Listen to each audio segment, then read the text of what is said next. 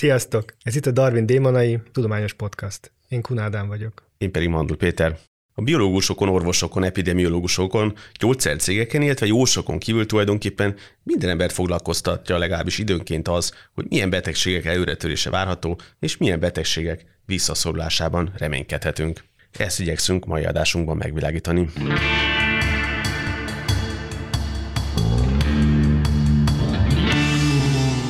Talán kezdjük azzal a kérdéssel, hogy hogyan lehet vizsgálni egyáltalán egy olyan kérdéskört, hogy milyen betegségek törnek elő, melyek szorulnak esetleg vissza.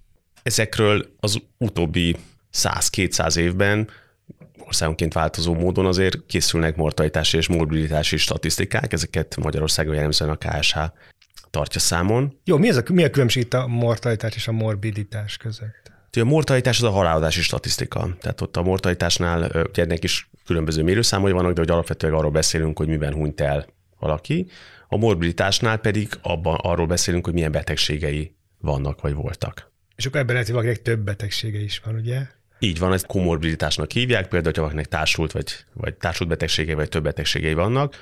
Ugye hozzátartozik ehhez az, hogy a, a mortalitás az egy, egy keményebb mérőszám, és összességében elmondható, hogy erről több adat van, különösen, hogyha visszafelé megyünk a történelemben. Mert hogy ezt azért sokkal régebb óta tartják számon, hogy valaki miben hunyt el, mint abban, hogy milyen betegségei voltak. Az többé-kevésbé meghatározható volt mindig is, hogy valaki mikor hunyt el, ha nem is mondjuk nap, vagy, vagy, vagy mondjuk óra, meg perc szinten, de korábban is a történelme, hogy melyik nap hunyt el, azt ezt számon tartották, és, és akkor mindig volt egy, egy orvosi vagy halottkén vizsgálat, ami megpróbálta megállapítani, vagy konkrétan meg is állapítja a halálnak az okát. Erre gondolom előírásaitok vannak, hogy hogyan kell egy ilyen, már az orvosoknak, hogy mibe halt meg. Most ebben szokott lenni ebből egy ilyen kis polémia, hogy akkor most ki, ki halt meg Covid-ban, meg ki nem halt meg Covid-ban. Igen, de hogy ennek egy, egy jogi és törvényszéki orvostani hát előírásai vannak. Jó, ez nem csak, biztos nem valami hasraütés, vagy valami hasonló történik.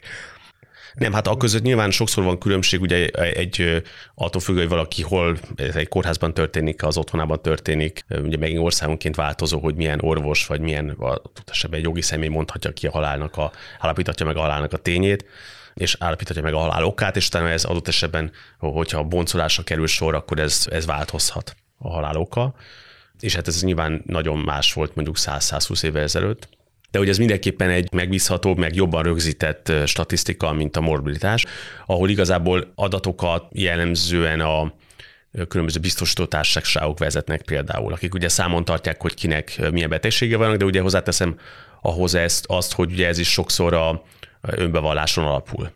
Tehát amikor valaki köt egy biztosítást, akkor nyilatkozni kell arról, hogy milyen betegségei vannak, és itt is megint nyilván nagyon eltérő az, hogy ezután a, a, a különböző rendszerekben mennyire mondjuk értesül a biztosítótárság arról, hogyha valakit kórházba kezelnek, vagy valamilyen gyógyszert írnak neki elő, ugye ebből is lehet következtetni arra, hogy van valami betegsége, és nyilván az egészségügyi ellátórendszerek között is vannak olyanok, ahol például az egészségügyi ellátás finanszírozása részben az alapján történik, hogy egy beteget, akit még egy kórházba kezelnek, vagy egy, egy ambulancián, vagy egy rendelőincidentben, annak milyen betegségei vannak. Tehát bizonyos esetekben ehhez nyilván van kötve a, a térítés az egészségügyi hozzájárulásnak a mértéke, stb. És utána, ha ezt ebből is lehet statisztikát vezetni, és ezen kívül vannak természetesen vizsgálatok, amik ugye megint azt célozzák meg, mondjuk egy klinikai vizsgálat, vagy egy deskriptív vizsgálat, ami mondjuk megpróbálja meghatározni egy adott betegségnek a prevalenciáját, vagy incidenciáját egy populációban. Jó, de akkor definiáljuk is, mi ez a prevalencia, az incidencia. Ugye incidenciának nevezük egy adott populációban adott időtartam alatt előforduló új esetek gyakoriságának a mérőszámát, és ezzel szemben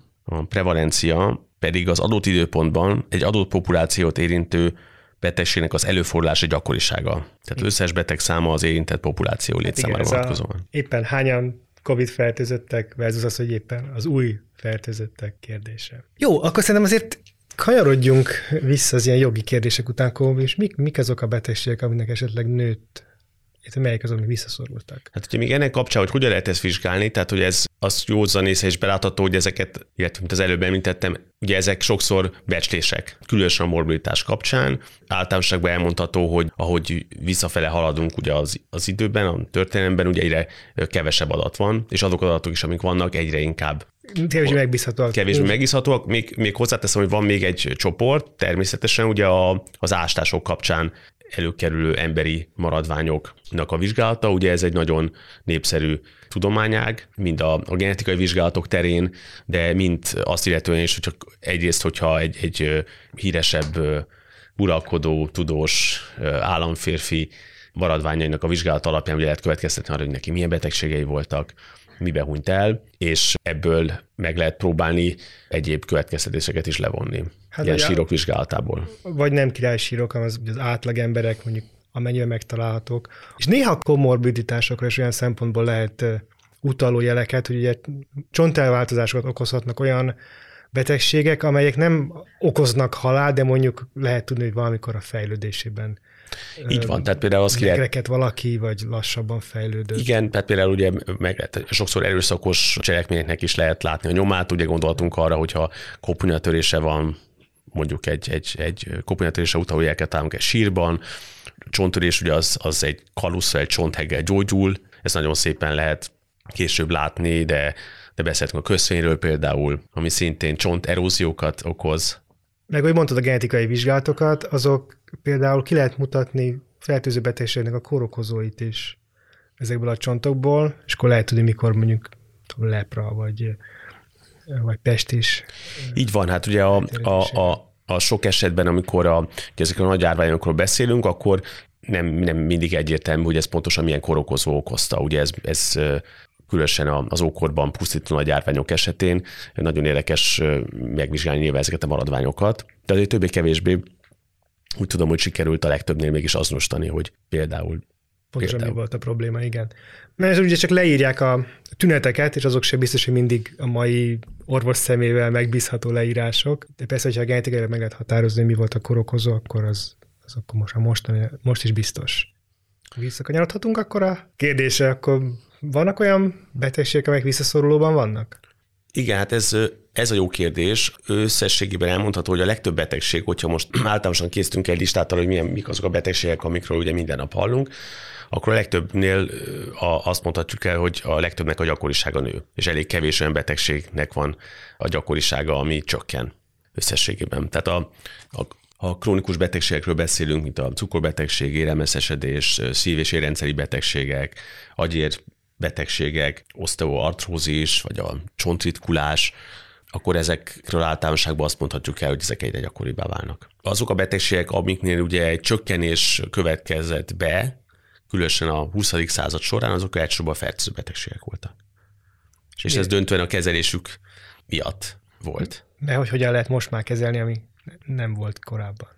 Hát ugye, ha belegondolunk akár csak a két, a két nagy világháborúban, a 20. században, ugye az első és a második világháborúban, ugye mind a kettő esetben hát borzasztó sok sérülés, lőtsebek, meg robbanás, vagy repeszek által okozott sérülések voltak, és ugye ez annak a, a két világháború között egy, egy alapvető különbség volt a második világháborúban az antibiotikumok megjelenése, ami az első világháború után is, vagy során is a végén már, már hát valami nagyon limitált szinten használatban volt. 1912-ben már használták az akriflavint, amit német tudósok fedeztek föl, és ezt egy ilyen antiszeptikus fertőtlenítőszerként használták, és aztán 1915-ben Alexander Fleming, akinek a nevét jó ismerjük, hát sok más társával együtt látta, hogy a, a katonák az első világháborúban lövészárkokban elpusztulnak ezektől a hát a sérülés következtében felépő másodlagos fercésektől, és ez vezetett többek között a, a penicillin feltalálásához, ami tényleg a, az első olyan antibiotikum volt, ami, ami alapvetően megváltoztatta a, ezeknek a, seb, a sebláznak a kezelését, és a más világháborúban már egy ugyanilyen sérülése jóval kisebb esélye volt egy katonának annak, arra, hogy meghajjon, vagy elveszítse mondjuk egy végtagját. Az amputáció is a, tulajdonképpen a, a háború kapcsán alakult ki, mint hát orvosi, orvosi beavatkozás, és mai a manapság is, tehát hogyha az aknas sérülésekre gondolunk, meg ezekre a végtagsérülésekre, ugye ezek vezettek a protézisek megjelenéséhez. És a mai napig a, a háború az, az előrendíti úgymond az orvostudományt minden szempontból, diagnosztikus és beavatkozás szempont, szempontból is. A sebészet is mindig hatalmasakat fejlődik a, egy-egy ilyen szörnyű esemény során. Hát igen, van sok sok emberen kell úgymond gyakorolni a beavatkozást, akármilyen morbid Hát meg, meg, meg, meg, gyorsan kell beavatkozni jellemzően, és effektíven. Igen, mert nagyon sokszor az is a cél, hogy minél hamarabb visszakerülhessenek ugye a, a harcolalkolatokhoz a személyek. Még ha nem is a világháború, de sokkal korábban szokták mondani, hogy a középkorban a, ezek a nagy tömeg harcokban nem is annyira a közvetlen sérülésbe haltak meg az emberek, hanem általában a sérüléseknek a, az elfertőződésébe utána, tehát napokkal utána semmint, hogy megkapták volna magát a sérülést, aminek nem kellett volna önmagában halálosnak lennie. Igen, ugye az első legháborúban még a, annak az esélye, hogy egy ilyen sérülés során fellép a sebláz, az hát nagyon magas volt. Gondoljunk arra, hogy a... a lövészárkokban... Lövészár, igen.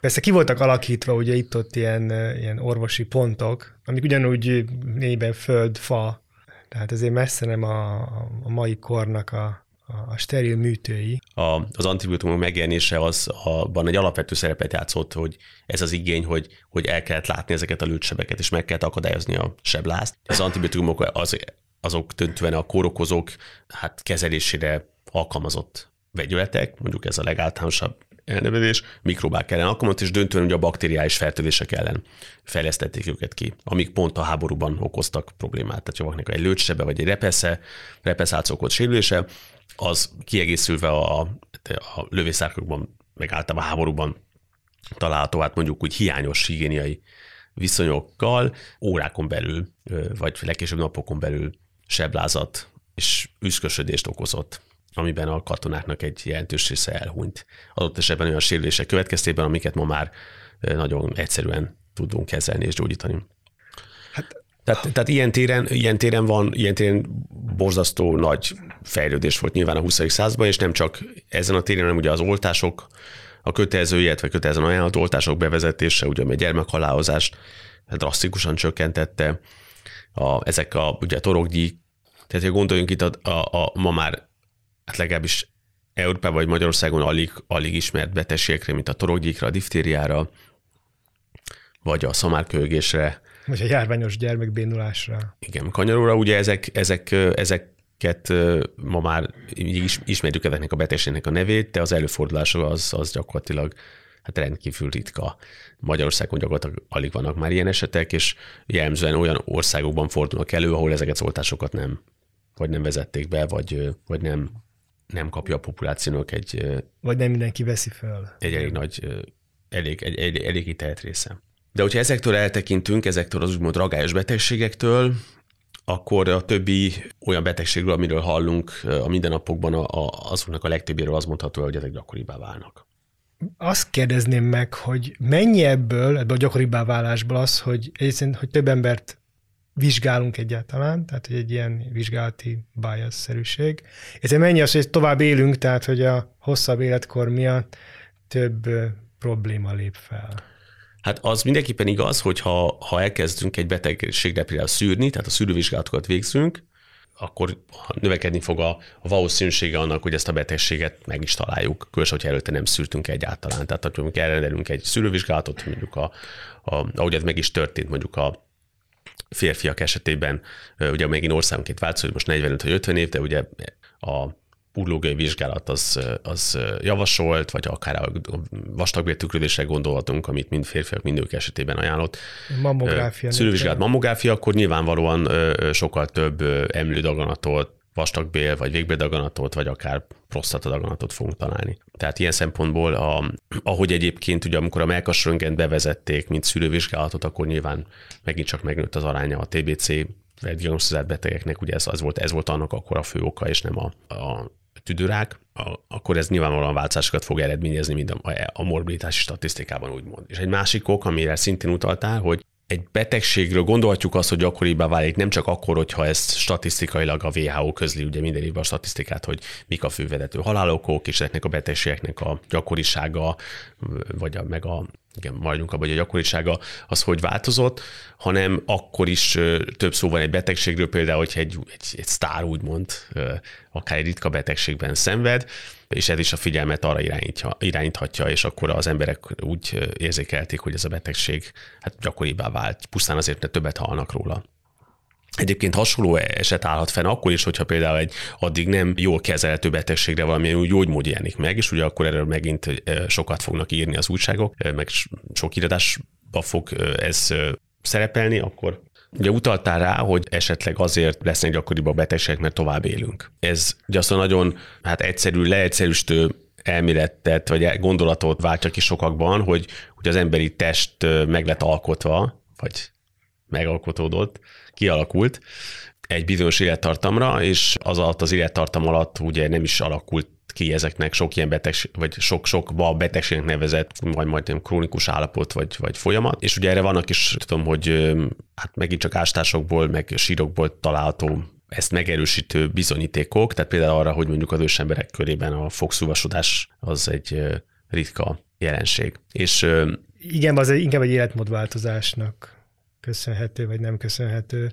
Hogy mondok egy másik példát, ugye, a, ugye megint csak a sírokba jelmző ugye csontokat találunk, ezekből mondjuk a daganatos betegségek jelenlétére következtetni nagyon nehézkes, ha csak nem pont a vázrendszert érintő daganatokról van szó. De ugye ezek a, egy kisebbséget alkotnak, ugye a tüdő meg a vastagbér az jellemzően nem marad meg. Mondjuk egy, egy több száz éves sír esetében erre nyilván semmi esély nincs, hogy a, ilyen szöveteket találjunk, úgy lágy szöveteket mondjuk, tehát erre nem, erre nem lehet következtetni, vagy nagyon nehéz következtetni, csak hogyha például csontáttéteket okozott mondjuk egy ilyen daganat, de ugye ez nagyon ritka de mégis az leírásokból, meg a fennmaradt emlékekből ugye arra lehet következtetni, hogy nagyon ritka volt mondjuk több száz évvel ezelőtt daganatos megbetegedés, és ugye valóban az életkör előadtával eznek a száma az összességében nő a legtöbb mondjuk daganat esetén, nem mindegyik esetén, de a legtöbbnél. És ugye megint kézenfekvő az az elmélet, hogy ez azért van, mert az emberi testet mondjuk kitalálták arra, hogy 30-40 évig jól funkcionáljon, és utána pusztán az életkorunk megnövekedése az már nem kompatibilis. Jó, ez 30 évet, ezt mindig nagyon alacsonynak gondolom. Ez sokkal hosszabb volt régen is. A, ha valaki túlélte a gyerekkorát, akkor utána elég sokáig élhetett. 50 az... az nem volt elképzelhetetlenül ritka. Mondom, ha valaki megélte a felnőttkort, az, az, az ott a fő szűrő. De mondjuk hogy most, hogy stabilan 70-80 évet az emberek élhetnek, akár sokkal többet, az, az tényleg nagyon ritka volt. Az igazi kérdés, ugye például, hogy meddig élhetünk, az a, a 120 valamennyi fölött kezdődik. Hogy esetleg van-e ténylegesen egy olyan kor, ami nem, már nem élhet az ember tovább? Ez egy kérdés, mert hogy azt, azt a legidősebb 126 éves volt, ha jól emlékszem, és hogy lehet-e mondjuk 130-140 évig is élni, ezt, ezt nem tudjuk. Van-e esetleg azért mégis olyan betegség, amiről lehet tudni, hogy a valamilyen evolúciós okra vezethető vissza. Tehát, hogy Arról beszélt, hogy evolúciósan mik azok a betegségek, amik, amik azért alakultak ki, hát ez egy... Na, az is, hogy vannak olyan betegségek, amiknek olyan szempontból van evolúciós háttere, hogy például, mint a köszvényé. A köszvény ugye az, az lerakódik valamilyen kis kristály, uralkristályok. Hát igen, a... tehát a húgysav, vagy urát, méghozzá annak a nátrium párosult mononátrium húcsav kristályok azok, amik lerakódnak a mozgásszervekben, vessében, és adott esetben még más szervekben is. És amúgy különben az urea az egy antioxidáns. Hatású, a húcsav egy antioxidáns hatású vegyület. És ugye itt van egy olyan elf, hogyha valami fiatal korban előnyös, már pedig az magasabb antioxidáns szint az erőnyösebb fiatal korban, az akkor is elterjedhet, mondjuk egy nagyon magas urea szint, ha az amiatt mondjuk 50-60 vagy még később éveskor után mozgásszervi problémákat okoz, hiszen az emberek kevesebb része fogja megélni, illetve akkor nem igazán lesz gyerekük. Tehát nem, nem fogja befolyásolni a gyerek számot. Igen, bár hozzáteszem, és ez tényleg abszolút személyes tapasztalat, hogy nekünk azért van, van jó pár olyan betegünk, akik 30-40 éves korú férfiak, bár jellemzően valóban, ahogy mondtad, ez 40-50-60 körül kezd probléma és döntően inkább a férfiakat sújtó betegség vagy próbál, mint a hölgyeket, akiknek azért hát jellemzően közfényes rohamaik vannak, ami azért, amik egyrészt borzasztó fájdalmasak, egy idő után valóban krónikus közfényben különösen olyan elváltásokhoz velet, amelyek a, hát a, a mozgását beszűkítik, és ennek komoly kardiovaszkuláris kockázata is van a közfénynek. A, egy másik példa egyébként például a sarlósejtes anémia, a sarlósejtes vérszegénység, ami egy genetikai változás, vagy genetikai, egy mutáció következtében kialakuló állapot, ami Magyarországon elég ritka, de a föld más pontjain elég gyakori. Ez például a, a sarosejtes vérszegénységben szenvedők sokkal ritkábban betegednek meg maláriában. Igen, ilyen szempontból is egy az evolúcióbiológiát mindig emlegetjük, hogy ez a heterozigóta előnynek egy klasszikus példája, mert ugye homozigótaként a, a sarlósejres vényszegénység lényegében halálos. Elvileg gyógyítható lenne valahogy, de lényegében halálos. Ugye nem tudok oxigént szállítani, mert hogy a, saros, a név maga is onnan ered, hogy a vérlemezkép, vagy a vér a test, testeknek a alakja ilyen, ilyen furán elváltozik, ilyen sarló Ugye ez egy ilyen kor, a vörösfések egy, sar, egy korong alakú sejt, és ebben esetben sarló alakú lesz, és ezáltal Hát az oxigén szállítással ez van, egy darab mutáció, egy darab nukleotid változik meg, egy darab aminosav változik meg, és ez okoz ezt a problémát, és ugye a malária ellen viszont véd, ha heterozigóta, amikor valamennyi a vér testekből ilyen alakú, de nem annyi, hogy ez akadályozná amúgy a gázcserét. És ugye egy vérparazitáról beszélünk. A malária. A malária kórokozója. A maláriát, maláriát pontosan baktériumok, vírusok okozzák? Eukariota. Tehát ez egy... Plazmodiumok. Egy, egy, egy fejlettebb szervezet, igen. És az ott szaporodik. És ugye ez a vektor egy olyan kórokozó, amit szúnyog visz egyik szervezetről a másikra, és ugye miért tudja a szúnyog vinni, mert hogy a vérből veszi föl, és a vérbe adja le és ott szaporodik, és akkor az meg fogja akadályozni a szaporodás, vagy legalábbis nehezebbé válhat. Ez egy kicsit védhet. Afrikában eltelt, és nagyon szépen korrelál az elterjedtség ennek a mutáns allélnak, a maláriának a gyakoriságával. Egy másik példa a, erre a lisztérzékenység a cöliákia, ami ugye egy evolúciós paradoxon tulajdonképpen, hiszen ugye itt arról van szó, hogy akik lisztérzékenységben szenvednek, azok ugye nem tolerálják a glutént, ami a, a búzában és néhány más gabonafélében található, és ennek során ugye a bélnyálkahártyának, a bélbolyhoknak a atrófiája, a sorvadása figyelhető meg, és ez egy autoimmun betegség, ahol tulajdonképpen a, erre a gluténelót reakció eredményeként alakul ki ez az autoimmun folyamat, és ez a betegség megzavarja a táplálékból származó tápanyagoknak a felszívódását, és azt gondolnánk, hogy ugye ez egy negatív hatással lesz az evolúció alkalmasságára, hiszen a búza és a gabonák, gabonaféléknek a, az emberi táplálkozásban betöltött szerepe az, hát azt gondolom, hogy, hogy Hát az elmúlt 8-10 évben alapvető. A, és, és furcsa, hogy, hogy mégis van ez, a, ez, egy, ez egy relatív gyakori betegség. Olyan populációkban a búd és a más gabonafélék termesztése már kialakult, beértve például nyugat-európai vagy kelet-európai populációt is. Ez érdekes, hogy ugye a búzát azonban nem is tudom, hány éve ezelőtt háziasították a búzát? Hát most, ha legjobban fog, de 8-10 év legalább, tehát, hogy elég régóta a termékeny félholdba tesszük a házi, hát a termesztés alávonását. Igen. Ugye erre van egy olyan elmélet, hogy, hogy mert ez egy paradoxonnak tűnik, hogy miért alakul, miért, miért ilyen gyakori a, egy, a búzát és a más gabonaféléket nem toleráló embereknek az aránya. De mióta, ez is egy érdekes, mióta tapasztalunk. És ugye az a, van egy elmélet rá, hogy a, hogy a fertőbetegségek, különösen a, ugye párhuzamosan ennek a, a búzának és a különböző gabonaféknek a háziasításával párhuzamosan, ugye ez egy nagyobb problémát jelentettek, és ezáltal az egy evolúciós előny volt hogy az a, azok a, a, a, egy olyan populációnak az elterjedése, akik jobban hát, tudtak védekezni a fertőbetegségekkel szemben, tehát egy erős immunitásuk volt, és az erős immunitással általában párosul egy erősebb autoimmunitásra való hajlam. Ugye ez érthető, hogy az immunrendszer nagyon erősen működik, ugye borzasztóan figyelnek ezek a rendőrségek, akkor sajnos nagyobb eséllyel támadják meg a saját társaikat is, és ez egy, ez egy szerintem egy tetszetős elmélet arra, hogy miért lettek gyakoribbak például az ilyen autoimmunbetegségek. Ugye ez nyilván nagyon általánosító, de mégis egy magyarázat. Igen, az immunológus kollégák szokták mondani, hogy ők nem akarják erősíteni az immunrendszerüket, mert az általában a túlerős immunrendszer, ez azt jelenti, hogy elkezdi támadni a saját szervezetét. Ez általában nem jó. Az immunrendszerek pont jó erősségűnek kell lennie, akkor működik jól, nem, nem akkor, amikor túl erős, úgymond. Érdekes, egy hasonló probléma különben az allergiának az elterjedése. Az allergia, ami ugye hát szintén egy ilyen túlműködés lényegében a, az immunrendszerünknek, az se volt jellemző, tehát néhány populációban egy generáció a nagyon ritkából a, a, az igazán jellemző. Most ilyen szénanátháról beszélünk, tehát az olyan típusú allergiákról, ami pollenallergia, poratkallergia, ami, ami ugye hát nem, nem kéne, meg hát olyan anyagokra adunk allergi, allergiás reakciót, amik nagyon jellemzőek a környezetünkben.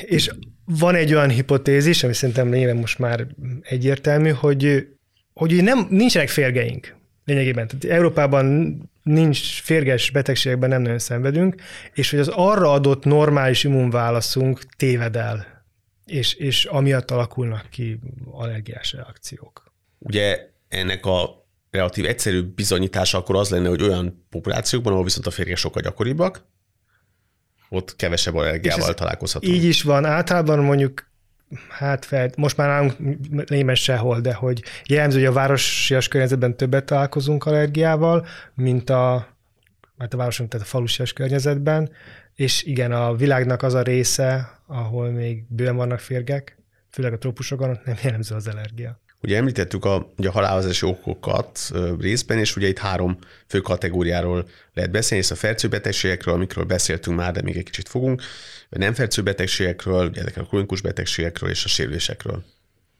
És akkor ezek hogyan változtak mostanában? És milyen, mi, mi a tíz leggyakoribb halálok? Úgy, úgy általában nem biztos, hogy, mert gondolom azért országonként változhat, meg évről évre is változik. Hát ugye vannak egyrészt a szív- és érrendszeri betegségek, amelyekben mondjuk ugye a klasszikusan ugye a színfartust, vagy a sztrókot, a agyvérzést, vagy szélütést Értjük a légzőszervi betegségek, például a krónikus obstruktív betegségek, ugye amelyekbe beletartozik egyébként az aszma, az emfizéma és a újszülöttkori állapotok amelyek közé a születési fulladás, születési trauma, újszülöttkori fertőzések, koraszülés komplikációi tartoznak. De ezeket is krónikus betegségként tartjuk számon? Hát a szív- és betegségeket abszolút, de hogy a, a légzőszervi betegségeket szintén, a, azokat nyilván nem, az esetleg a következményekben kialakuló állapotot azt hát igen, értem. A, a top 10-be én úgy tudom, hogy talán az autóbaleset sok helyen kezd bele beszivárogni, mint sérüléses halálok. Van-e valamilyen fertőző betegség? Hát vannak fertőző betegségek közül, vannak a hasmenéses megbetegedések, E, ezeknek a mondjuk a szerepe vagy helye ezekben a statisztikákban ugye alapvetően más lesz például, hogyha mondjuk a Magyarországon nézzük a halálozási okokat, és mondjuk összehasonlítjuk ezt mondjuk Botswanával. Nálunk nem nagyon jellemző, Így gondolom. Van. A alsó légúti fertőzések azok továbbra is a, a, a leghalálosabb fertőbetegségek. Ez a negyedik vezetés, vezető halálok mondjuk világviszonylatban, de ezeknek a száma például jelentősen csökken. Ez... A szívbetegségek ezzel szemben nő, a, ugye ez a továbbra is az első, hely, első helyen szerepe, ugye a világ összes halálestének a 16%-áért felelős, ugye, ami egy hatalmas szám. A, az agyvérdés és a krónikus obstruktív tüdőbetegségek azok a második és harmadik vezető halálok, megint csak globálisan értve. Az újszülöttkori betegségek az ötödik helyen állnak, és a, ugye be, a, bekerült ami relatíven új, relatíve egy új szereplő ezen a listán, ugye a cukorbetegség, ami két óta jelentősen, mint egy 70%-os növekedés mutatott, ez egy elképesztő ugrás, és a, ami szintén ugye nagyon nő, az a demencia, az Alzheimer kór és az egyéb egyéb demenciáknak a formái, ami 2019-ben már a hetedik vezető halálozási okok között szerepel. Tavaly esetleg változott ez a top 10-es lista? Hát úgy tudom, hogy 2019 900 képest 2020-ban a Covid az bekerült ugye a harmadik vezető halálok. 19 még lett. hát volt, ugye, de az utolsó napokra, esetleg hónapokra tehető, és nem tudott róla senki. De ugye az várható, hogy ő csak egy, egy, egy, egy átmeneti szereplő lesz ezen a listán. És gondolom, bele fog kerülni az alsó légúti, vagy hát a légúti fertőzések. Valóban az alsó légúti fertőzési betegségekben, ahol megint csak, ahol például az influenza az például csökken, a Covid ugye meg egy új, a koronavírusok meg ilyen szempontból egy, egy, egy új szereplő a listán. Igen, bár többi koronavírus, az köszönjük szépen megvan, de nem, általában nem okoznak halált. Mik azok a, a fertőbetegségekről beszélünk, akkor még van egy hatalmas csoport, amiről ideig nem esett nagyon szó, és a COVID kapcsán ez, ez abszolút releváns. Hát a virális fertőzésekről nem beszéltünk még. Igen, illetve hogyha arra gondolunk, hogy honnan kapjuk a fertőzést. Hát a fertőzést több helyes kaphatjuk, de a zoonózisokra gondolsz az olyan típusú fertőzés, de valamilyen állat közvetítésével kapjuk el. Itt igazából egy változás történt olyan szempontból, hogy most ugye a Covid-ot az valószínűleg valamilyen vadállattól, a denevérhez áll legközelebb a genomja, nem tudjuk, hogy közvetlenül denevértől kapjuk. Mármint a, mármint a denevérekben található koronavírusokhoz. A, igen, jó, bocsánat, nem teljesen nem a denevérhez áll közel a denevérben található koronavírusokhoz. Amilyen élőnyek ugye általában nem találkozunk a mindennapunkban. Mármint denevérrel. Denevérrel. Kis leszámítva a denevérekkel foglalkozó Természetesen, de az, ez a populációk egy viszonylag nagyon szűk része. Nagyon, ugye egyik probléma az, hogy szorítjuk össze az élethely, élethelyüket az élőlényeknek, és egyre inkább kapcsolatba kerülünk vele. Vagy elkezdjük enni őket úgymond egyszerűen csak bozott húsként, tehát hogy fehérje forrásként. Az ebola például így alakulhatott ki Afrikában, hogy olyan élőlényeket ettek, amelyekből átugorhatott ez a korokozó. És itt is valami hasonló lehetett elképzelhetően a, a, a koronavírusnál is. Azt most nem menjünk be most a topszoskától kezében, mit ette, vagy mit nem ettek. Ezt azért mondom, hogy most ez a jellemző, mert valószínűleg korábban inkább a házi állataink voltak a forrásai. Vagy a közelünkben lévő rákcsálók. Tehát, hogy ami a, a mezőgazdasággal, az állattenyésztéssel elterjedt állatok lehettek a forrásai azoknak a bizonyos betegségeknek, bizonyos korokozóknak, mert hogy velük voltunk szoros kapcsolatban, nem a denevérekkel, hanem mondjuk a szarvasmarhával, mondom, mindenféle rákcsálókkal, akár kutyától is, ugye?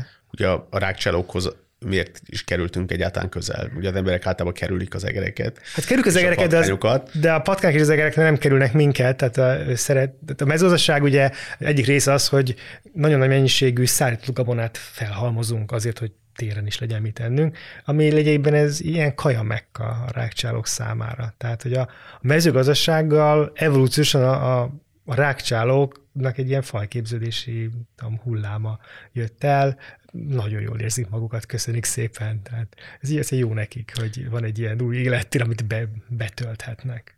És ez vezetett aztán a macskáknak is az elszaporodásához?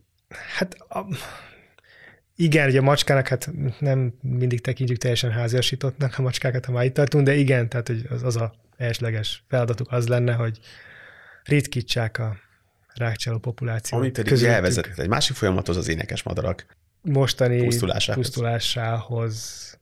Igen, de erről szerintem most nem akarunk hosszan beszélni. Tehát ha, akkor itt a, lisztérzékenységen kívül egy másik hát káros hatását is tapasztalhattuk ugye a, a gabonafélék házesításának, mégpedig a rákcsálók elszaporodását, és a, ennek kapcsán a rákcsálókról emberre ugráló fertőzéseket. Ez értsük úgy, hogy az egérről közvetlenül az emberre ugrik mondjuk egy fertőző? Fertőző, egy korkozó? Talán a Pest is se gondolhatsz, sok minden máson is talán kívül. A Pest is ez egy olyan, hogy hát részen persze bolhákkal, méghozzá rákcsoknak a bolháival terjedhet. Emberről emberre is, de az nagyon nehézkesen és ez egy ritka. De főleg a rákcsokok. Emberről ember ugye cseppfertőzése tehetett. És a pestiseknek mai napig is egy jellemzője, hogy alapvetően állatpopulációkban egy ilyen rezervoárként léteznek. Tehát az a, az, mondjam, a természetes közegük, az állatpopulációk, és nem az ember. Ezért is okozhattak különben óriási járványokat, mert hogy a járványok között lényegében ők, ők a saját kis élet helyükön léteznek, és, és ott szaporodnak, és nem az ember a természetes közegük, oda néha át csapnak, és akkor bizony hát szörnyű dolgokat tudnak művelni. Igen, tehát a pestis más néven dögvész, az egy a Yersinia pestis nevű baktérium által fertőző betegség, amely jellemzően a pestis bacillus patkány, bolha ember láncon keresztül jutott ugye el hozzánk, de akkor az maga cseppfertőzése is terjed. Ugye ez a bubópest is, amikor egy embert meg, megcsípi egy fertőzött bolha, és utána ezeknek a nyilokcsomóknak a jelzes megnagyobbodásával, fájdalmas megnagyobbodásával jár, amit ezeket nevezték bubónak, és utána a nyilokcsomókból a vérálba kerülve egy vérmérgezést okoz, és akkor van egy másik formája a tüdőpest is, amikor pedig a cseppfertőzés útján a szervezetbe jutó baktérium okozza, és ez is, ez bolha közvetítése nélkül, ugye ezeket vektornak hívják, ha jól tudom, ezeket a Igen. közvetítő organizmusokat, amelyek, amelyek gyakran rovarok, lásd például malária, vagy sárgaláz, vagy ebben az esetben bolhák. Pestisnek három fő formája van, ugye, amit említett bubópest is, ezen kívül a, ez a hát szeptikémiás pest is, amikor ugye a vérállamban terjednek szét a kórokozók, ez egy vérmégedéses formája, és a tüdő pest is. És ebben az utóbbi kettő, az még nagyon halálos. Hát igen, de hogy a halálozási arányszám a Bubópest is kapcsán is azt hiszem 50-80 százalék volt. Tehát, hogy ez igen. köztudott, hogy a, ha már járványokról beszélünk, és melyik járvány volt szörnyebb, akkor a pestisnek igazából nem nagyon van komoly riválisa. Ugye minimum három nagyobb pestis járványról tudunk, és ugye ezek következtében Igazából a második pestis járványt szoktuk ugye mindig a pestis járványként emlegetni, ugye a fekete halált, ami a középkorban pusztított Európában. Melyek mintegy 200 millió áldozata volt körülbelül Igen, ami ugye számban most ugye a mai 7 milliárd emberhez képest kevés tűnik, de akkor az a lakosság harmadik kétharmada volt Európában, tehát hogy iszonyatos halálozási rátája van.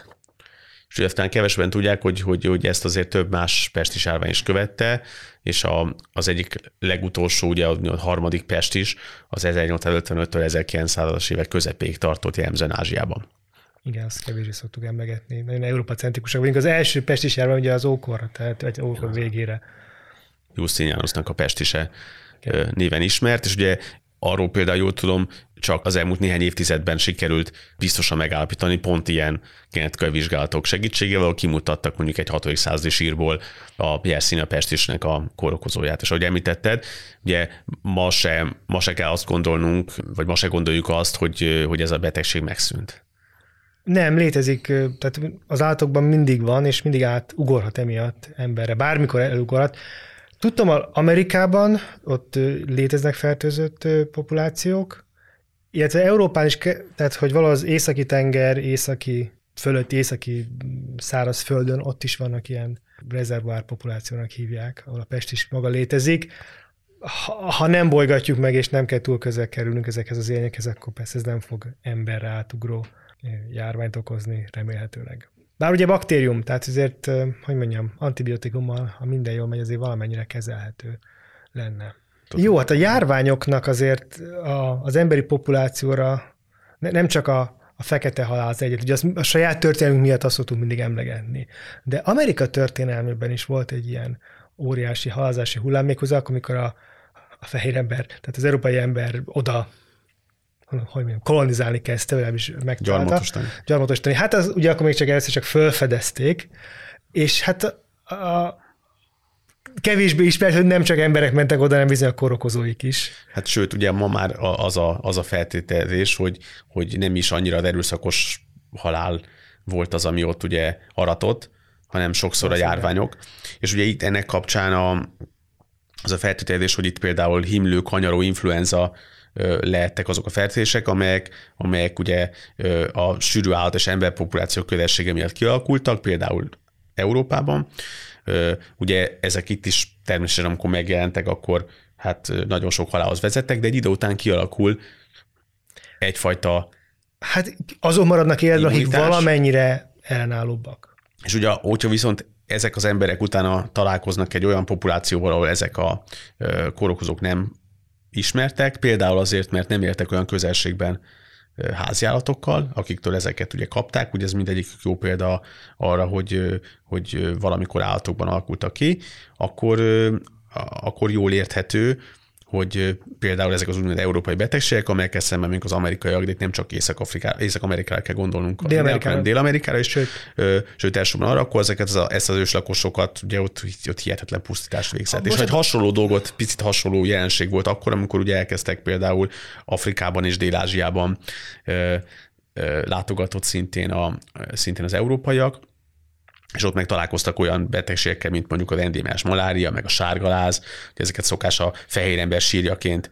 Szifilisz. emlegetni, vagy a szifilisz, ami ugye Amerikából származhatott, a, ugye ezek, ezek meg a, a Sőt, ugye Amerika azért érdekes, mert ugye az aszték és az inka kultúránál, amit lényegében úgy átvették a hatalmat fölöttük, ott lehet tudni, hogy azért gyengültek meg maguk ezek az országok, ahol sűrű volt a lakosság, mert egy, egy járvány pusztított, még azelőtt, hogy a Pizzarello meg a Cortez oda ment volna a nevetséges pár százfős ö, seregével, de Észak-Amerikára ugye az az elképzelésünk, hogy ez egy ilyen üres, néhány indián törzs itt ott, ott van, és valószínű, hogy, hogy ez egy nagyon sűrűn lakott, fejlett civilizáció rendelkező vidék volt, de kihalt a, a, ezekből a járványokból azelőtt, hogy a fehér ember elért volna oda de van egy ilyen elképzelés, hogy, hogy sokkal több ö, sűrűbben lakott lett volna, csak nagyon ö, megritkult a számuk az indiánoknak, mire a, a emberek találkoznak, és mire az fejre emberek találkoznak, és egy nagyon ritka ilyen populációt találtak már csak ott. És arra van valamilyen hát még nyilván valami adat, vagy, el, vagy bizonyíték arra, hogy milyen, milyen járványok lehettek ezek? Mert ugye akkor ez, ez kicsit ellentmond ennek a elképzelésnek, hogy a fehérek ugye behozták. Vagy De ez úgy, úgy, tehát a fej, tehát hogy a, a a fehér embereknek a betegségei csak azok előtte jártak, tehát azok végig söpörtek a, a bent lakott populáción, a, a, a benszülött populáción, és az nem kell ténylegesen oda menni. Tehát az igazság, hogyha bevitted egy járványt, az elterjed utána az egész kontinensen, anélkül, hogy ténylegesen a, a, a hódítóknak úgy oda kellett volna, hogy jók, most szeretnék itt egy várost alapítani. Így értem, tehát nem úgy, hogy, hogy valami saját betegségbe adtad meg, hanem igenis, ebbe az európai betegségbe, csak az előtte járt, előttük járt, úgymond. És az indiánok életvitele, az életviteléből lehet következtetni arra, hogy az esetükben például miért nem alakultak ki ezek az onózisok olyan gyakorisággal? Itt szerintem azért a kulcs az, hogy, hogy mások a betegségek. Arra gondolsz, hogy, hogy kevesebb házasított állatuk van, és ez, ez igaz is. Nagyon érdekes, a nagytestű állatokból rengeteg volt Amerikában is, de az ember kiirtott őket még azelőtt, hogy elkezdte volna őket háziasítani. Ez, ez, ez mára már tudható. Meggondoljuk, az egész amerikai kontinensen lényegében a láma az egyetlen nagy testű, háziasított állat. És a lámák is. És ennyi, tehát hogy így nagyjából ezzel a nagy testülatokat itt lezártuk. Tehát nem úgy, mint mondjuk nálunk. És ugye megint kent a láma, hogy inkább Dél-Amerikában, Észak-Amerikában. semmi. Tehát lényegében semmi.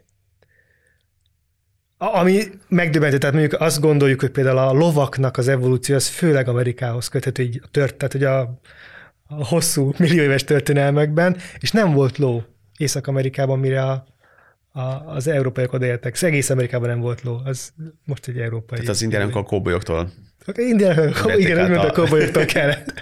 kellett a lovakat megszerezniük. Igen. És mezőgazdaság is. Mezőgazdaság ugye azért volt, de ugye tehát növényektől azért nem fogunk kapni nagyon vírusokat, meg kórokozókat. De mezőgazdaság volt. Ne felejtsük el, hogy a napraforgót onnan az észak-amerikai, kukorica közép-amerika, bab, paprika, paradicsom, tehát azért rengeteg mezőségi növény, tükök Jó, például. akkor most nem, a, nem akarok itt a ördögügyvédeként feltűnni, de azért akkor rákcsálóik nekik is kell, hogy kellett, legyenek. Biztos, hogy voltak is. Sőt. De is a saját betegségeik, ez nem igaz, hogy nem volt. Mint az előbb mondtad, hogy valamit kezdve mi hoztunk onnan át, láss szifilisz. Bár az valószínűleg nem egy rákcsálótól Nem. Pest is leszámítva a több más nagy járványos betegség, ugye az emszőmön virális fertőzés volt, ugye itt a himlőre gondolatunk, ami szintén hát elég előkelő, előkelő helyet foglal maga 56 millió áldozatával. A, illetve a, hát a spanyolnátha, spanyolnátha ugye, ami a, influenza vírus volt. És a sárgaláz, illetve a, az AIDS. Az AIDS, az, igen, az egy különösen érdekes dolog. Egyrészt, hogy nem a nagyon, úgy gondoljuk, hogy valamikor a 20. az elején ugorhatott át, majmokról emberre. Ugye a, a majmokban igazából nem látjuk azt, hogy betegséget okozna. Ez az SIV, tehát ez a Simian Immunodefensive Virus, ez nem, nem tűnik, hogy, hogy problémát okoz a, a majmoknak. Együtt élnek vele, olyan vírusszám mellett, ami végstádiumú éjszet jelent emberben. Nekünk, számunkra viszont ugye hosszú távon halálos. Afrikában borzalmas probléma. Tehát még ugye mi felénk is probléma lehet, pár évtized ezelőtt nagyobb is volt, és terjed bizonyos populációkban. Afrikában a, a, a populáció, tehát úgy, úgy mindenhol. Dél-Afrikában. Akkor tulajdonképpen ö, megállja az a kijelentés a helyét, hogy a legtöbb nagy járványt okozó betegség a zónózis, tehát hogy állatról ugrik át emberre? Tudunk egyáltalán olyan példát mondani, ami nem? Kolera. Az vízzel terjed, ugye. Van például ugye a veszettség, ami azért nem okozott ilyen járványokat, de szintén a maga idejében. Hát emberről ember az nehezebben megy, nem nem szoktunk utána harabdálni. De az probléma. Leszámítva a vérfalkasokat. De, de, de hogy emberről emberre nem tud terjedni. És, és ugye van, van ellene oltás, nem is olyan. Az egyik első volt ugye az oltások sorában, hát himlő volt a legelső, de... Igen, ugye a betegséggel a Pasteur 1885-ben mutatta be az oltást, és ugye megint a veszettségre is ma már csak úgy gondolunk, mint egy ilyen, ha valakit megharap egy kóbormacska vagy kóborkutya. Akkor kell valamit kezdeni Jó, vele. kell valamit kezdeni vele, de ugye a maga idejében ez egy nagyon komoly fertőzés volt, és hozzátesz, hozzá kell tenni azt is, hogy a, ugye, a mai napig, hogyha nem kezelik, ha valakiben kialakulnak akkor a veszettség akkor az egy halálos, az egy halálos betegség.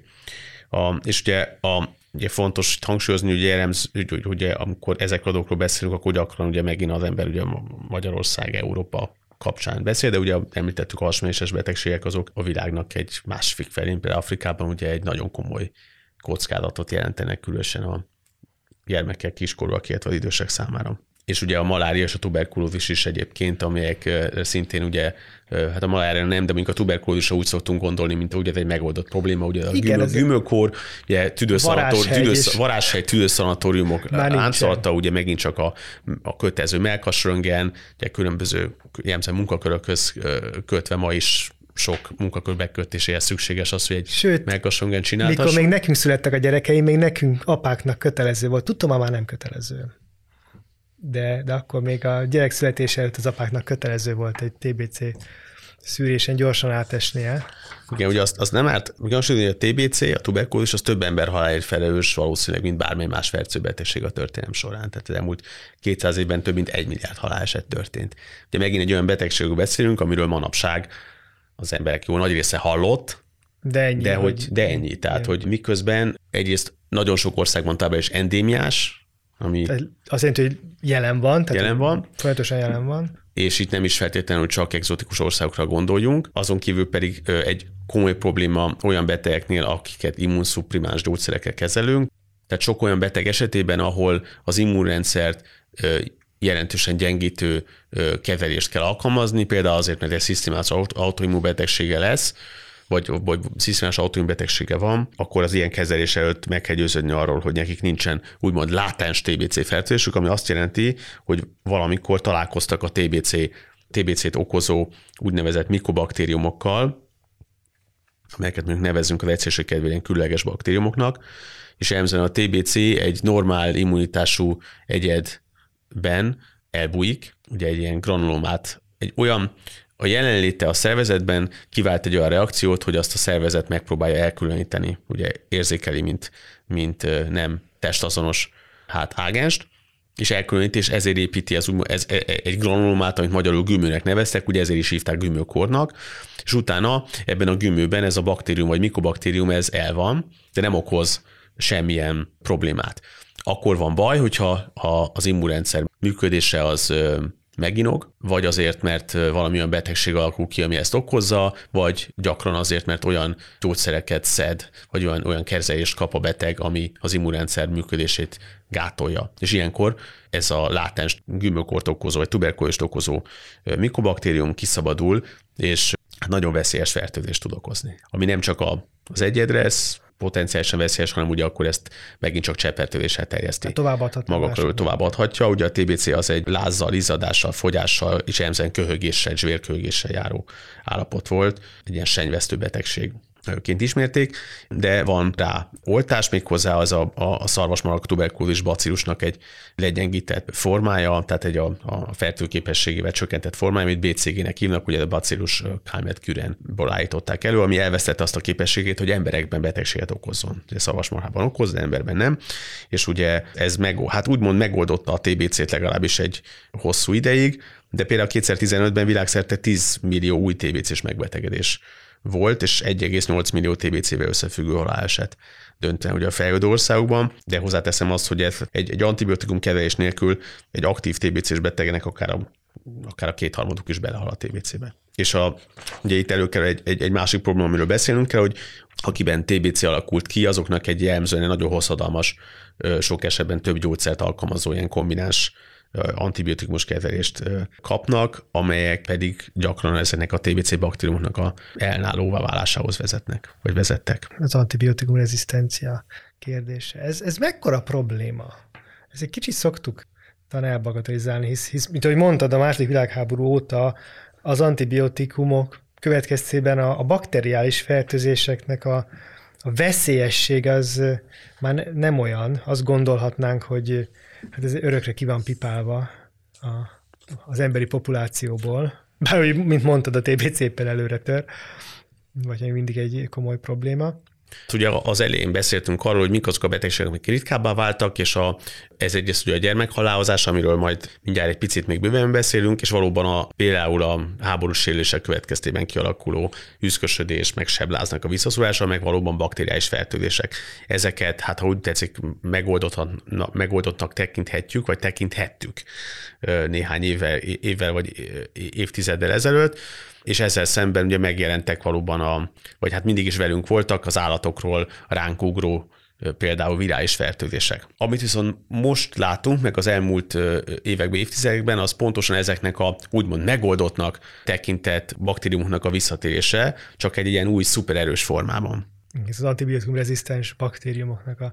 Meg és igazából mindig velünk voltak, tehát nem igaz az, hogy nem. Sajnos az a tapasztalat, hogy mikor egy antibiotikumot bevezetnek, tehát mikor gyógyszer megjelenik, lényegében pár éven belül megjelenik a rárezisztens baktérium is. Szinte mindig, tehát ez sosem volt ennél hosszabb. Az, hogy mennyire terjednek el utána, ez egy megint más kérdés, de egyre inkább. Tehát, hogy egyre, van egy ilyen félelem is, hogy, hogy nem tudunk elég gyorsan új antibiotikumot kifejleszteni. És akkor azt úgy kell értenünk, hogy, hogy az antibiotikum rezisztens baktérium az tulajdonképpen olyan, mint egy ilyen nagyon cseles kém, aki mindig, mindig újabb és újabb trükköket eszel ki arra, hogy mondjuk túljárjon a, hát, hogy ő, a ő security ezt, kamerák eszén. Ő eszel ki ezt, ezt úgy kell képzelni, hogy a penicillin volt ugye az egyik első antibiotikum, amit alkalmaztunk, ami a nevéből ez egy gomba által termelt valami anyag, ami öli a baktériumokat. Tehát az élő világban a baktériumok gyilkolása az egy egymást is különben gyilkolják. És persze a baktériumoknak nem örülnek, tehát az antibiotikum rezisztencia faktoroknak a kialakulása is évmilliárdok óta megy. Ezeknek egy része horizontális géntranszferrel, tehát nem, nem új mutációként, hanem megszerzik a talajban levő mindenfajta baktériumoktól, amik ez, ezek, akikben benne vannak ezek az a rezisztencia faktorok. Tehát úgy tetszik, egymástól veszik át ezeket a trükköket? Tehát Sajnos egymástól veszik át ezeket a trükköket. Úgy, hogy külön fajok.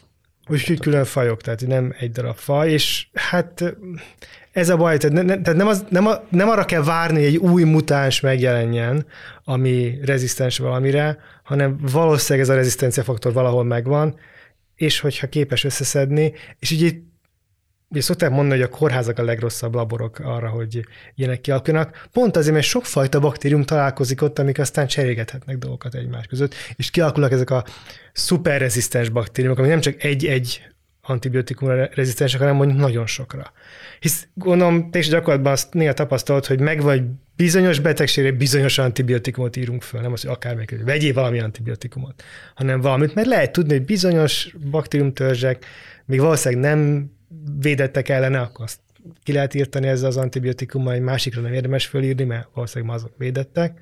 Hát általában véve lehet mondani azt, hogy mondjuk más antibiotikumokat írsz fel egy húgyüti fertőzésre, ugye úgynevezett ex juvantibus kezelésnek is szokták mondani, amikor a, még azelőtt, hogy meg lenne az antibiogram, ugye ez egy régen ugye az volt, hogy, hogy volt néhány antibiotikum, és attól függő, hogy most egy húgyüti fertőzésről volt szó, vagy például egy lőtt, vagy szúrt hasisebb kapcsán kialakuló fertőzés, vagy annak a, azt megelőzni próbálták, ugye erre volt egy vagy két antibiotikumot adtak, és ma már azért ez inkább úgy történik, hogy, hogy megpróbál az ember tenyészteni valamilyen váladékból, vagy szövetből, hogy meg tudja, hogy pontosan tudjuk azonosítani a kórokozót, ezeket a mikrobiológusok vizsgálják ezeket, a, vagy csinálják ezeket a vizsgálatokat, és utána meg lehet határozni azt is, hogy, a, hogy az a kórokozó melyik antibiotikumra lesz úgymond szenzitív, vagy érzékeny, és melyikre lesz rezisztens vagy valamilyen köztes állapot. És ugye az valóban megfigyeltő, hogy teljesen más az antibiotikum spektruma, például egy közösségben szerzett tüdőgyulladásnak, ugye ezt másod is hívják, ezt kapnak hívják, ez a community acquired pneumonia,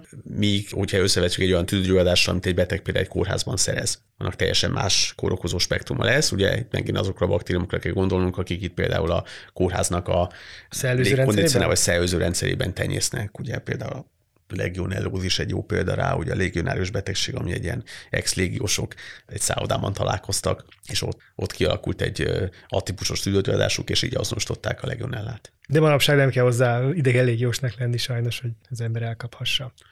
Azt mondja, hogy fogunk beszélni a gyerek halandóságról, akkor szerintem kanyarodjunk vissza arra a témára, vagy kanyarodjunk oda. Azt hiszem ez egyik dolog, amiben hatalmas erőtörés tapasztaltunk az elmúlt száz évben, sőt a világ minden részén az elmúlt pár évtizedben, Mekkora probléma volt a gyerekhalandóság, úgy történelmileg? Nem lehet túlhangsúlyozni a jelentőségét. Azt gondolom, ezt ki lehet jelenteni, hogyha megnézzünk egy megint csak döntően sírok vizsgálatából, illetve történelmi vagy régészeti leletek, meg írásos emlékek alapján történő becsléseket, akkor azt látjuk, hogy a mondjuk időszámításunk előtt 500-tól időszámításunk után 1500-1600-ig megyünk, akkor tulajdonképpen állandóan, vagy, vagy állandónak tekinthető a gyermekhalandóságnak a mértéke, ami hát nagyjából ugye ez megint csak változott persze a világ különböző területein, de egyébként nagyjából állandónak volt tekinthető. Akkor mekkora ez a százalék? Ez, ez mondjuk 29 százalék volt körülbelül, hogy valaki az első életévét nem érte meg, és annak az esélye, hogy a pubertást nem éri meg, az majdnem 50 százalék volt, ami ugye elképesztő szám. Igen, meggondoljuk, hogy minden második gyerek meghal, és nem ez bele felnőtt. Igen, és ugye azt is hozzá kell tenni ehhez, hogy az ilyen vizsgálatok azok jellemzően alulbecsülik mindig a mortalitást, hiszen ugye sok esetben nem dokumentálták ezeknek a jellemzően a szülés kapcsán, vagy azt követő napokban elháozott gyermekeket, különösen, hogyha nem voltak például megkeresztelve, mondjuk itt az európai kultúrkörre gondolunk, és hát ugye a síroknál is sajnálatos módon elmondható, hogy egy, a gyereksíroknak a száma az jóval kevesebb, mint a felnőtt síroké, egész egyszerűen azért, mert a gyerekek sok esetben nem kaptak olyan temetést, mint a felnőttek. Nekem a nagypám mesélte mindig, hogy Mongóliában 5 éves kor alatt nem is adnak nevet a gyereknek. Ezt mond, mesélte régen nekem, mert mondvá, hogy amikor ha azt megélte, akkor utána érdemes már neve, nevet is kapnia. Ugye a gyermekekből származó maradványoknak a mennyisége is, is kisebb, és a és Nehezebben. Hozzáteszem, ahonnan nehezebben. már jobb adataink vannak, azok például tipikusan az ilyen keresztlevelek, tehát ahol a, az egyház nyilván tartotta az, hogy ki lett, és mikor lett megkeresztelve, persze akkor, hogy kihalt meg, mikor voltak esküvők, onnantól jobban lehet tudni az, hogy ki hány évesen hunyt el. Illetve ugye az, az 1700-as évektől azért a közegészségügy is így, ahogy meg a, a, ezzel kapcsolatos statisztikák is kezdenek fejlődni. Az 1700-as évekből már nagyvárosokból vannak adatok, mondjuk azok borzalmasak, tehát Londonból lehet ilyen, ilyen 50% körül gyerekmortalitásokat olvasni, ami a mai, hogy mondjam, világban számunkra elképzelhetően óriási. De ez még a, a mi nagyszüleink generációjának ez, ez még nem mondom, hogy természetes volt, de sajnos vele járója volt az életüknek. A globális hát fiatalkori halandóságnak a mértéke az 1950-re már 27 ra esik, és 2017-re meg megint csak ez egy globális adat, 4,6 százalék, ugye ebben benne van mondjuk Szomália a maga 15 százalék, majdnem 15 százalékával is, és mondjuk a Izland, 2017-ben a ifjúsági halandóság az 0,3 százalék. Igen, tehát itt, itt óriási szórás előrető. Hát szórás van, de van egy hatalmas előretörés, és a trend az egyértelmű mindenhol, hogy, hogy folyamatosan csökken a, az ifjúkori, tehát itt ez a gyerekmortalitás csökken. Hozzáteszem, hogy ezt, amit úgy hívjuk, hogy, hogy az első demográfiai átmenet, hogy a, általában inkább a jobb életkörülmények között, vagy következtében jelentősen csökken a gyerekmortalitás, és akkor több gyerek él túl, és igazából az elmúlt 200 évnek az óriási populáció növekedése az alapvetően ennek köszönhető és tudható be. Igen, hiszen ezt talán megint nem olyan sokan tudják, ugye nagyon érdekes, hogyha mondjuk össze, mondjuk időszámításunk előtt tízezertől időszámításunk után 1700-ig megyünk, akkor a világ népessége az, azt úgy tudom, hogy kb. 0,04%-kal nőtt évente. Igen. Annak ellenére, hogy ugye sokkal több gyermek volt átlagosan. A maihoz képest mindenképpen, de, de meg volt ez a 6-8-10 gyereket szült egy nő, de hát ahogy mondtuk, a fele az garantáltan meghalt, és ugye a többi ből sem maradt mindegyik meg, mert meg fogunk beszélni ugye az erőszakos halálokról, az is ugye lényegesen gyakoribb volt, és beleszólt abba, hogy végül hányan maradnak meg. És hát ugye még egy nagyon fontos vezető halálok, ugye a daganatos megbetegedések. Igen, azok nőttek vagy csökkentek az elmúlt években? A daganatos betegségek következtében ö, fellépő halálozás, úgy általánosságban nyilván itt is különböző daganatok esetében eltérő, az összességében csökken. Tényleg? Azért meg azért van egy olyan érzés, hogy az egyre inkább beszéd téma vagy. Hát az, hogy, hogy, hogy ahogy említettük az elején, a szűrővizsgálatok kapcsán több daganatot találunk, illetve, hogy a populáció idősödik, és általánosságban a daganatos betegségek gyakoribbak idősebb emberekben, természetesen több daganatot találunk, diagnosztizálunk, viszont a daganatos betegség következtében fellépő halálozás az összességében csökken. De itt megint csak különböző daganatok esetén vannak, vannak olyanok, ahol ez jobban csökken, és van kevésbé. Jó, hát akkor áttekintettük legalábbis nagyon röviden az, hogy bizonyos betegségek visszaszorulban vannak. Talán ezek a leginkább a fertőző betegségek, különböző technikai vívmányok következtében. Mások, amik inkább az életvitelünkkel, vagy az, hogy időskori betegségek mondhatjuk ezt, azok viszont sajnos előre törnek, és hát az, ezek a trendek most még elég stabilan állnak, de majd megnézzük, hogy mit hoz a jövő. Igen, és amiről ugye megint csak még érintőlegesen beszéltünk, ugye a, a antibiotikum rezisztencia kapcsán, hát ilyen új vagy visszatérő barátaink, ugye a szuperrezisztens baktériumok, amelyeket egyébként 2050-re például a WHO egy, egy nagyon komoly problémaként azonosít, de erről talán majd egy külön adásban beszélünk a jövőben, hogy ennek pontosan mik is az okai, és mit lehet elne tenni. És akkor köszönjük szépen a figyelmeteket. A Darwin démonait hallottátok. Sziasztok! Sziasztok.